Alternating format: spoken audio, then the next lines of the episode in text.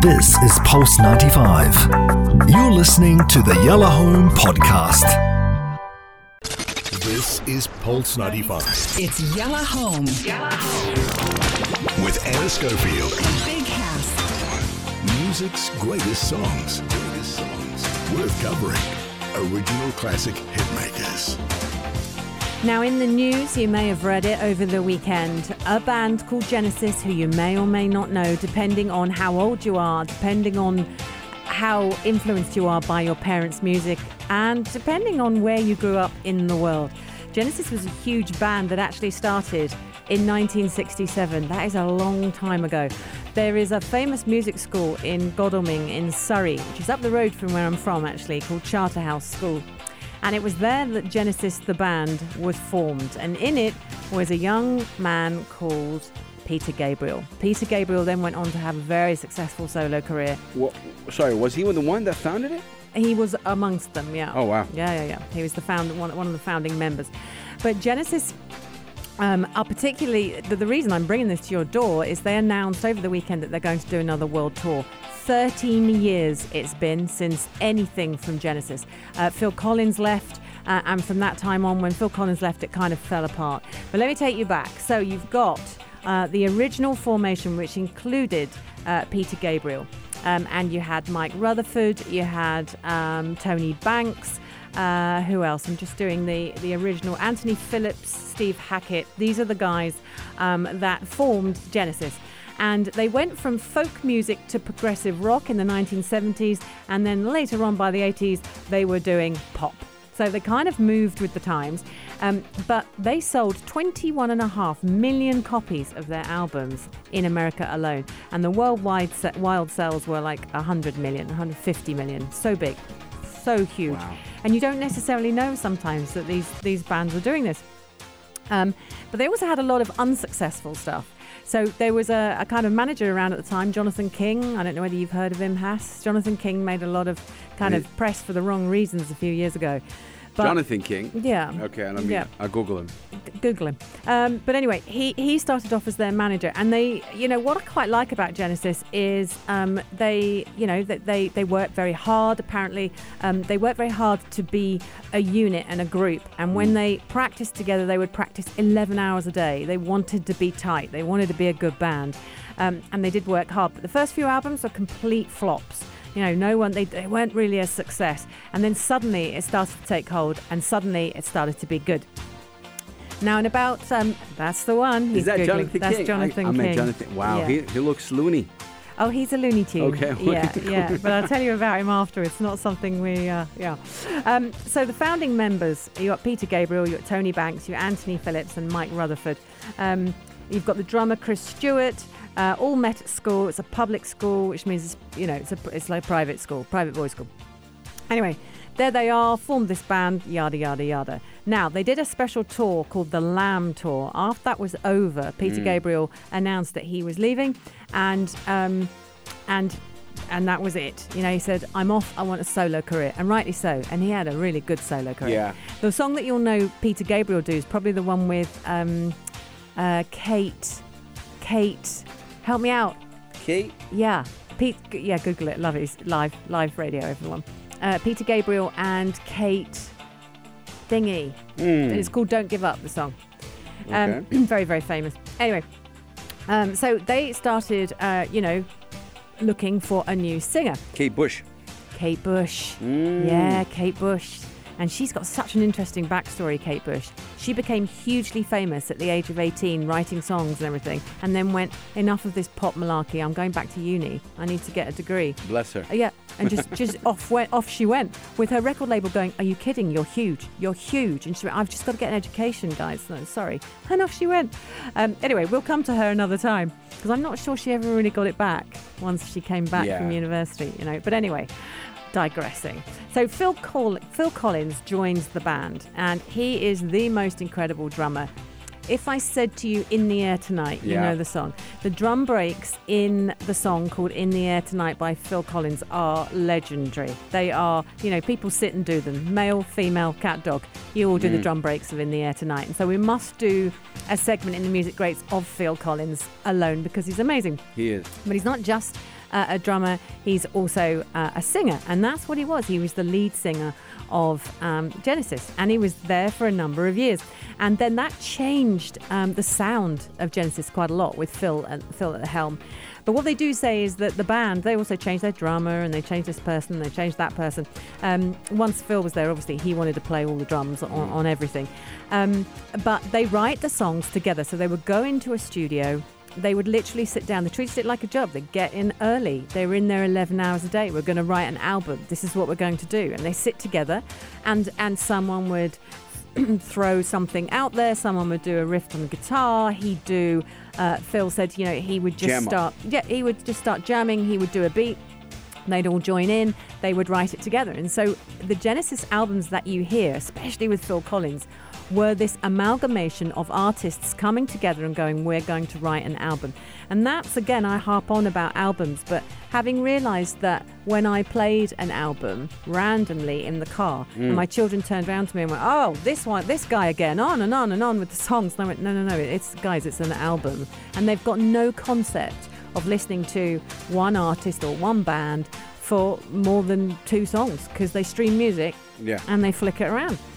Um, so when you get a band like this who wrote it together and wrote it as a unit and, mm. and, and it ebbs and it flows and there is a journey from the first song to the ninth or tenth song, listen to an album, guys. Listen to what the band is giving you because they're doing it for a reason. The first song is always really, really key.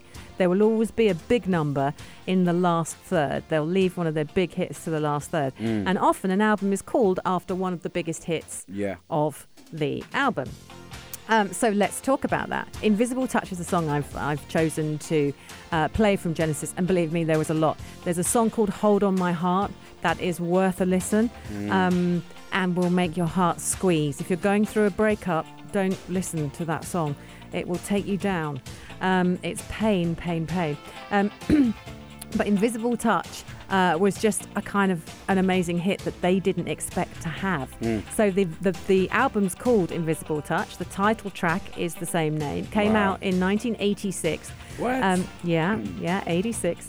Um, and Phil Collins sings and plays the drum on it, on the drums on it, and it's the only number one single the Genesis ever had in the United States. So it spent Wow. three consecutive weeks at the top of the Billboard Hot 100, and that was big for them. And it surpassed um, uh, "The Glory of Love" by Chicago's Peter Peter Cetera, is it? I'm sort of doing this from memory a bit.